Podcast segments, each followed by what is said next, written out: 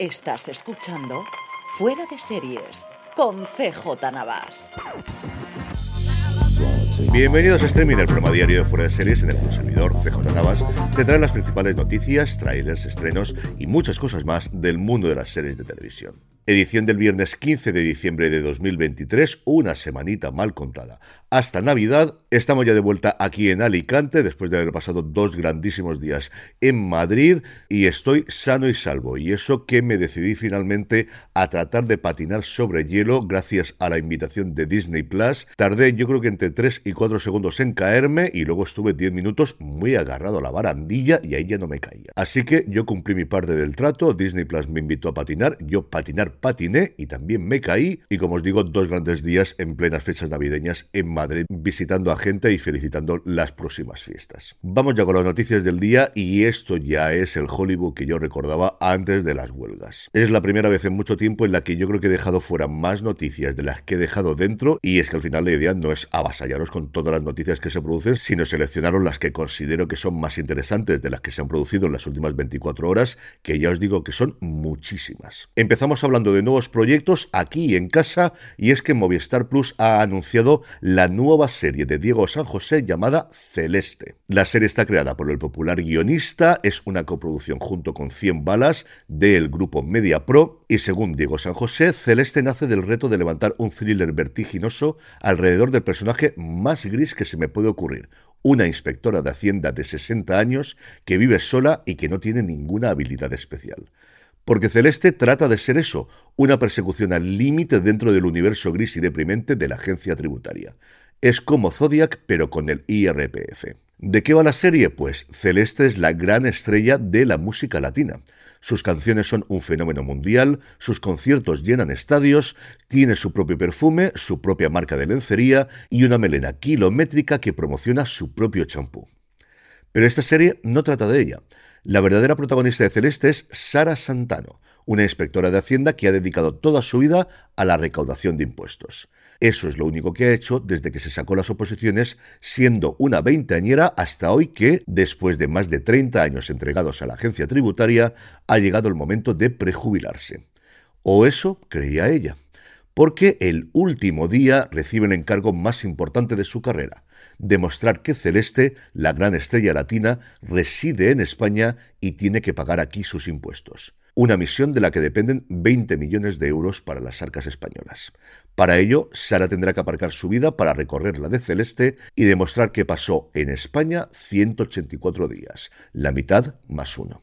La mitad del año más uno. La serie llegará a la plataforma el próximo 2024 y entiendo que en próximas fechas conoceremos su casting y sobre todo la duración. Yo creo que estaremos en los 6-8 episodios de media hora, pero igual Diego San José nos sorprende con otra duración u otra cantidad de episodios. Y de España pasamos a Estados Unidos y hablamos de Apple TV Plus porque David Oyelowo, que recientemente firmaba un contrato de estos de primera mirada con la plataforma de la manzana, ya tiene un nuevo proyecto para Apple TV Plus. Se trata de Government Cheese, que va a protagonizar Oye Logo junto a Simone Misic, a la que vimos recientemente en All Rise y anteriormente en Luke Cage. Una serie que sigue la vida de Hampton Chambers, el personaje de Oye Logo, un hombre recientemente liberado de prisión que lucha por mantener a raya su pasado criminal y recuperar a su familia. Todo esto mientras procesa momentos de intervención divina que parecen suceder con cada vez más frecuencia. La serie ha sido creada por Paul Hunter y Ayesha Carr. Está basada en un cortometraje que se llamó exactamente igual Government del propio Hunter y no solamente crean la serie, sino que la han escrito completamente entre ellos dos y también la dirigen. Y si tener a David Oyelowo les parecía poco para Apple TV Plus, a ver qué os parecen estos cuatro nombres: Josh Clooney, Brad Pitt, Scarlett Johansson y Channing Tatum. Estos son los cuatro protagonistas, dos y dos, de sendas películas que están en preparación ya para Apple TV Plus y que van a seguir el mismo formato de distribución que recientemente tuvo Asesinos de la Luna y Napoleón, estreno primero en salas de cine, veremos si después distribución en venta y alquiler online antes de llegar a Apple TV Plus, una distribución de la que se va a volver a encargar Sony Pictures después de haberlo hecho con Napoleón. Clooney y Pitt se van a volver a reunir en Wolves, Lobos, una película escrita y dirigida por John Watts, en la que los actores interpretarán a dos fixers, dos de estas personas que arreglan problemas, que trabajan habitualmente de forma solitaria, de ahí esta parte de los lobos, y que les encargan el mismo trabajo. Por si faltaba un poquito de Star Power, junto a ellos está además Amy Ryan. Por su parte, Johansson y Tatum van a protagonizar una nueva película llamada Proyecto Artemis, que va a dirigir ni más ni menos que Greg Berlanti, que se pasa de la producción a la dirección a partir de un guion de Rose Gilroy. De esta película no sabemos absolutamente nada de la trama, sí sabemos que junto a Scarlett Johansson y Channing Tatum están estarán Jim Rush, Ana García, Donna Elise Watkins, Noah Robbins, Colin Woodwell, Dick Nick Dillenburg, Christian Zuber y Woody Harrelson. Y hablamos de fichaje, pero no abandonamos a Apple porque tenemos dos grandísimas incorporaciones. Por un lado, Glenn Close se une al elenco de New Look, la serie creada por Todd Kessler y protagonizada por Ben Mendelssohn y Juliette Vinos sobre el mundo de la moda en el París ocupado de la Segunda Guerra Mundial y la revolución que supuso y la revolución que supuso la llegada a escena de Christian Dior, a quien da vida Mendelssohn, Glenn Close interpretará a Carmel Snow, la legendaria editora de la icónica revista de moda Harper's Bazaar, en un papel que supone el reencuentro de Close con Kessler después de haber trabajado juntos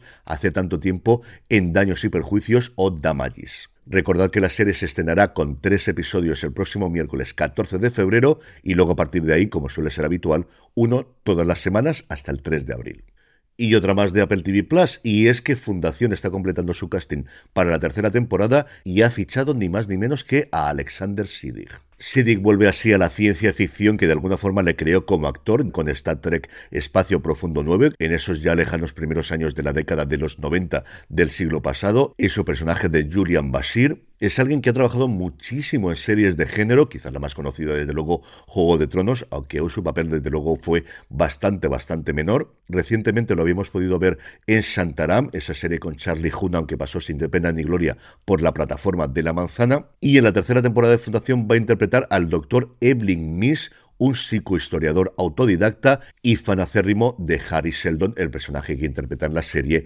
Jared Harris. Y el último fichaje no, no es de Apple TV Plus, sino que es de CBS. Ley y Orden Crimen Organizado une a su elenco para su nueva temporada a Dean Norris. El popular actor de Breaking Bad se une así a la cuarta temporada de la producción de Deep Wolf, donde interpretará a Randall Stabler, el hermano mayor del protagonista de la serie, el personaje de Christopher Meloni. Conocíamos ya que la nueva temporada de la serie iba a introducir a dos hermanos del personaje de Meloni, uno mayor y otro menor. Bueno, pues ya tenemos el casting del mayor, nos falta solamente la del menor y de verdad recomendaros que os acerquéis a la serie. Es alucinante que treinta y tantos años después de encontrar la piedra filosofal con el formato de ley y orden, Dick Wolf haya logrado crear algo lo suficientemente parecido, pero lo suficientemente distante, con estos arcos argumentales por temporada mucho más habituales en plataformas, desde luego, que la tradicional televisión en abierto. Si os gustan los policíacos clásicos, es una serie que está francamente bien y Meloni, como siempre, está simplemente maravilloso. En cuanto a fechas de estreno, Netflix ha confirmado que Girls Five Eva estrenará su tercera edición de seis episodios el próximo 14 de marzo. Recordad que el Gigante Rojo rescató esta serie que había sido cancelada por Peacock después de su segunda temporada. Era una de las primeras producciones originales de cuando se lanzó la plataforma en Estados Unidos. Una comedia musical que sigue a las antiguas integrantes de un grupo tipo Spice Girls, pero que solo tuvieron un éxito en los 90, las Girls Five Eva del título, con un reparto de lujo en el que está Sarah Bareilles, René Els Goldsberry, Paul Appel y Basie Phillips. En esta tercera temporada lo que tendremos es, una vez que ya se ha producido el reencuentro entre las cuatro integrantes originales del grupo, cómo se embarcan en lanzar un nuevo disco y sobre todo un tour global. Y terminamos, como suele ser habitual, hablando de industria. Desde el pasado martes no se habla de otra cosa en Hollywood que no sea del informe, muy entre comillas, que publicó Netflix con sus datos internos de visionados durante el primer semestre del 2023. Y os digo entre comillas porque el informe realmente es una hoja de Excel, una hoja de Excel con cuatro columnas y más de 18.000 filas que recoge el total de horas vistas durante esos seis primeros meses del 2023 de todos sus títulos, series separadas por temporada, eso sí, películas, producción propia, licenciadas, absolutamente todo. Está todo el mundo muy entretenido jugueteando para arriba y para abajo con el Excel porque al final te dan datos y de aquí puedes sacar siempre muchas noticias. Desde luego que es un giro total en cuanto a la estrategia de publicación de datos de lo que hacía Netflix hace apenas 4 o 5 años. Y tengo muchas cosas que comentar, pero voy a tomármelas con calma. Si saco un poquito de tiempo los próximos días, igual escribo para los socios de Fuera de Series Plus mis conclusiones, pero en general lo que vemos es que Netflix funciona igual que funciona todo el mundo del entretenimiento, todo el mundo de los media, los éxitos, como ocurre con los libros, como ocurre con las películas que se exhiben en cines, como ocurre con la música, como ocurre también con las startups, son muy muy poquitos y tienen muchísimas horas de visionado y a partir de ahí lo que tenemos es una barbaridad de títulos, más de 17.000 que se ven poco o muy poco cuando lo comparas con esos otros números. ¿Por qué ha sacado esto Netflix ahora? ¿Es la presión de los periodistas? ¿Es la presión de los creadores y recientemente de las huelgas? Yo creo que es todo exactamente lo mismo. Lo han sacado porque realmente les interesaba. Y les interesaba porque creo que con ello demuestran dos cosas. Por un lado, de cara a los creadores, veniros con nosotros, que somos los únicos que os pueden garantizar un éxito global. Y fijaros cómo entre los 10 primeros títulos de la plataforma, 9 son producciones originales. Y de cara a otros estudios, dejaros de tonterías de montar vuestra propia plataforma de streaming y veniros con nosotros, que fijaros el fenómeno que podemos construir a través de series que ya grabasteis y emitisteis en un momento, y eso que el fenómeno de Suits en Estados Unidos no se empezó a producir hasta junio, con lo cual solamente pudo pesar un mes y una así está en el top 30, si no recuerdo mal de memoria. Es decir, que lo hacen porque les interesa, igual que antes guardaron los datos y siempre se dijo que de esa forma protegían a los creadores que no tenían que estar obsesionados con cuál era el rating de la noche anterior y le permitían hacer su serie con tranquilidad. Ahora sacan estos datos porque les interesa, como os digo, yo creo que fundamentalmente para esas dos derivadas. Dicho eso, hay mucho más que analizar, porque sí, de formación profesional, a mí me das un Excel y me vuelvo loco a hacer cálculos con ella. Como os decía, a ver si saco un poquito de rato el fin de semana y el domingo publico algo para todos nuestros suscriptores de fuera de Series Plus. En el apartado de vídeos y trailers seguimos con el gigante rojo y es que Netflix ha mostrado ya un avance de la vuelta de Alex Foley, de la vuelta de Eddie Murphy a interpretar a superdetective en Hollywood, Alex F. Foley volverá a patrullar las calles de Beverly Hills. La trama, cuando la vida de la hija de Foley corre peligro, ella y Foley recurren a un nuevo compañero que está interpretado y está magnífico en el teaser por Joseph Gordon-Levitt y por supuestísimo a sus viejos amigos Billy Rosewood y John Taggart para ir a por todas y destapar una conspiración. No tenemos todavía fecha de estreno, pero desde luego que esta la voy a ver el primero. Veremos además si esta se pasa en cines, porque yo creo que es una película que podría funcionar tremendamente bien, no con esa exhibición meramente testimonial que suele hacer Netflix para poder optar sobre todo a los Oscars, sino que yo creo realmente que esta es una película que en cines a día de hoy y con toda la nostalgia podría funcionar extraordinariamente bien. Por su parte, Prime Video ha mostrado el tráiler definitivo de Has Been Hotel, que han decidido rebautizar en España como El Hotel de las Viejas Glorias, una comedia musical animada para adultos ambientada en el infierno. Creada por Vivian Medrano, Has Been Hotel sigue a Cherry Morningstar, la princesa del infierno, mientras persigue su aparentemente imposible objetivo de rehabilitar demonios para reducir pacíficamente la superpoblación de su reino. El avance que vimos hace un tiempo ya me gustó mucho y este tráiler me ha parecido sencillamente magnífico. Es animación para adultos, pero muy animación para adultos. Tardáis tres segundos en ver qué es así si veis el tráiler. El estreno el próximo 19 de enero. Y por último, Filmin ha mostrado el tráiler de Fantastic Machine, un documental que fue premiado recientemente tanto en Sundance como en Berlín. El documental está dirigido por la pareja creativa formada por Maximilian Van Aertrick y Axel Danielson y realiza un recorrido por la historia de las imágenes en movimiento desde las primeras piezas de los Lumière y Edison hasta nuestros días. Los directores decían que durante 10 años han estado recopilando imágenes que plantean preguntas sobre el porqué de la fascinación de los humanos por las imágenes y cambiar nuestra perspectiva de las imágenes que consumimos. El estreno el viernes que viene, día 22 de diciembre. Y hablando de estrenos, hoy viernes 15 de diciembre tenemos Plan en Familia en Apple TV Plus, la nueva comedia de acción protagonizada por Mark Wahlberg y Michelle Monaghan, y que yo creo es una serie y que yo creo que es un y que yo creo que es un film ideal para ver en familia durante este fin de semana. Exactamente igual de ideal es Chicken Run, El amanecer de los Nuggets, que llega a Netflix. El Gigante Rojo también estrena, esta ya una serie, Uf, ya es Navidad, soltera, treintañera y presionada, Zando miente a su familia diciéndoles que tiene novio.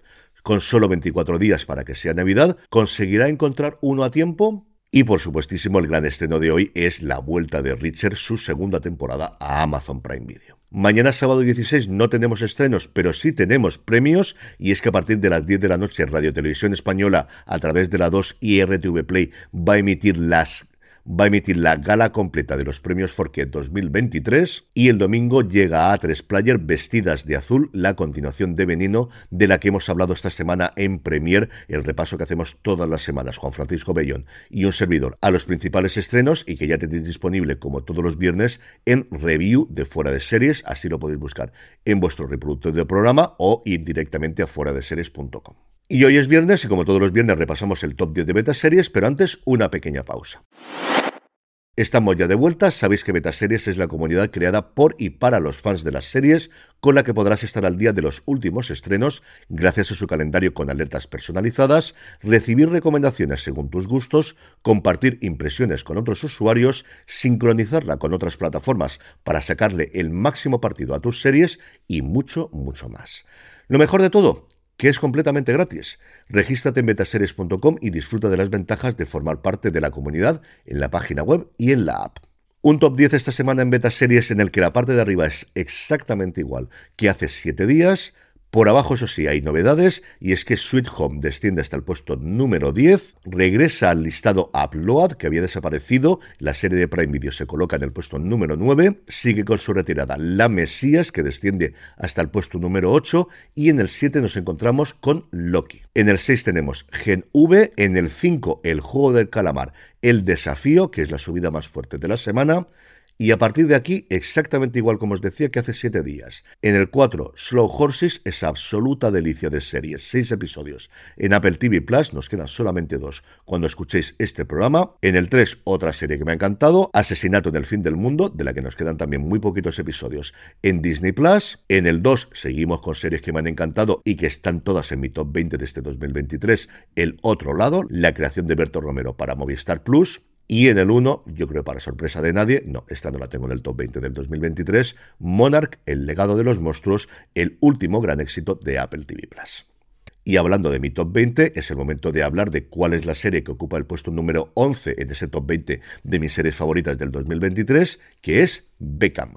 Y Beckham está aquí tanto por lo que es la serie en sí como de alguna forma estandarte de todas las series documentales maravillosas que se han emitido a lo largo de este último año. La última de ellas, Brown GP, de la que también hablamos en Premiere y que si hubiese hecho la lista esta misma semana igual hubiese reemplazado a Beckham. Beckham yo creo que es el mejor ejemplo del tipo de serie documental de persona famosa, especialmente artista, deportista que vamos a ver en los próximos tiempos gente normalmente muy reservada que no quería contar su vida. Cuando se hacía un documental sobre ellos siempre era o bien cuando habían fallecido o bien a partir de un libro que se había publicado previamente, casi nunca con la colaboración de la persona de la que se hablaba. Esos proyectos yo creo que cada día los vamos a ver menos y lo que vamos a ver es este tipo de producción una persona conocida que por la razón que sea decide contar su vida, confía en un determinado director y a partir de ahí montamos una serie más o menos amable sobre su vida, obra y milagros. Muy poquito después de Beckham tuvimos también en Netflix algo muy parecido con Robbie Williams y si me quedo con el documental del futbolista en vez del cantante que siempre me había gustado muchísimo más es porque creo que es una serie mucho más redonda. Que nos recuerda lo genial futbolista que fue Beckham en su época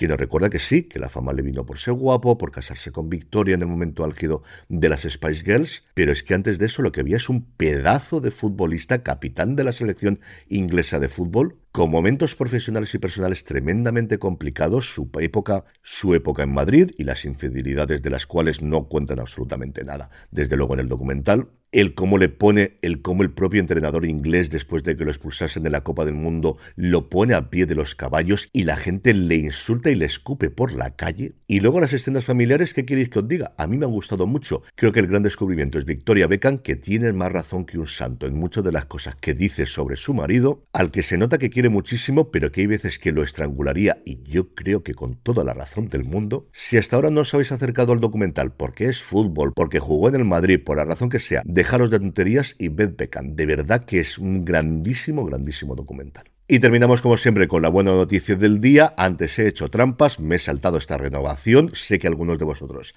la echaríais de menos y es que me he guardado para el final la noticia de que Prime Video ya oficialmente ha renovado para una tercera y última temporada Buenos Presagios Good Omens. Gaiman ya había dicho por activa y por pasiva que él quería completar el arco con esta tercera temporada que se basaría en conversaciones que tuvo en su momento con Terry Pratchett para escribir una segunda novela que jamás pudieron evitar evidentemente por la enfermedad de Pratchett, escribir juntos. Y en la nota de prensa decía que estaba muy feliz de por fin poder terminar la historia que Terry y yo tramamos entre, entre 1989 y 2006. Terry estaba decidido a llevar esta historia hasta el final si hacemos Good Omens para la televisión. La primera temporada trataba sobre evitar el Armagedón, peligrosas profecías y el fin del mundo. La segunda temporada era más dulce y agradable, aunque puede que terminara de una forma un poco menos feliz de lo que ciertos ángel y demonio habrían querido. Y ahora, en la tercera temporada, volveremos a enfrentarnos al fin del mundo. Los planes para provocar el Armagedón van mal y solo Crowley y Aziraphale podrán arreglarlo trabajando juntos. El problema es que no se hablan.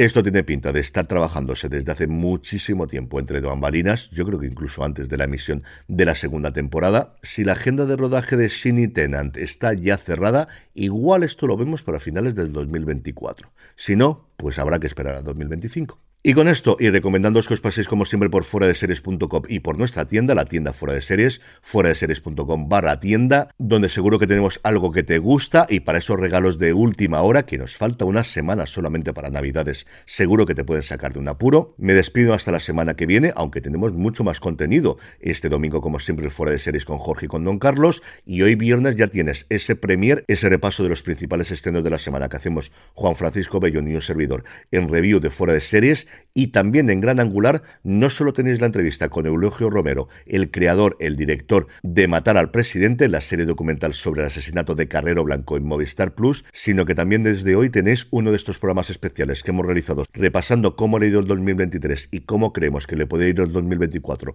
a las distintas plataformas, hablando en este caso una horita sobre Apple TV Plus. Eso lo tenéis disponible en Gran Angular de Fuera de Series o como siempre si acudís a fuera de series.com, ahí podéis ver todos nuestros Con esto ahora ya sí me despido, que tengáis un grandísimo fin de semana y recordad, tened muchísimo cuidado y fuera.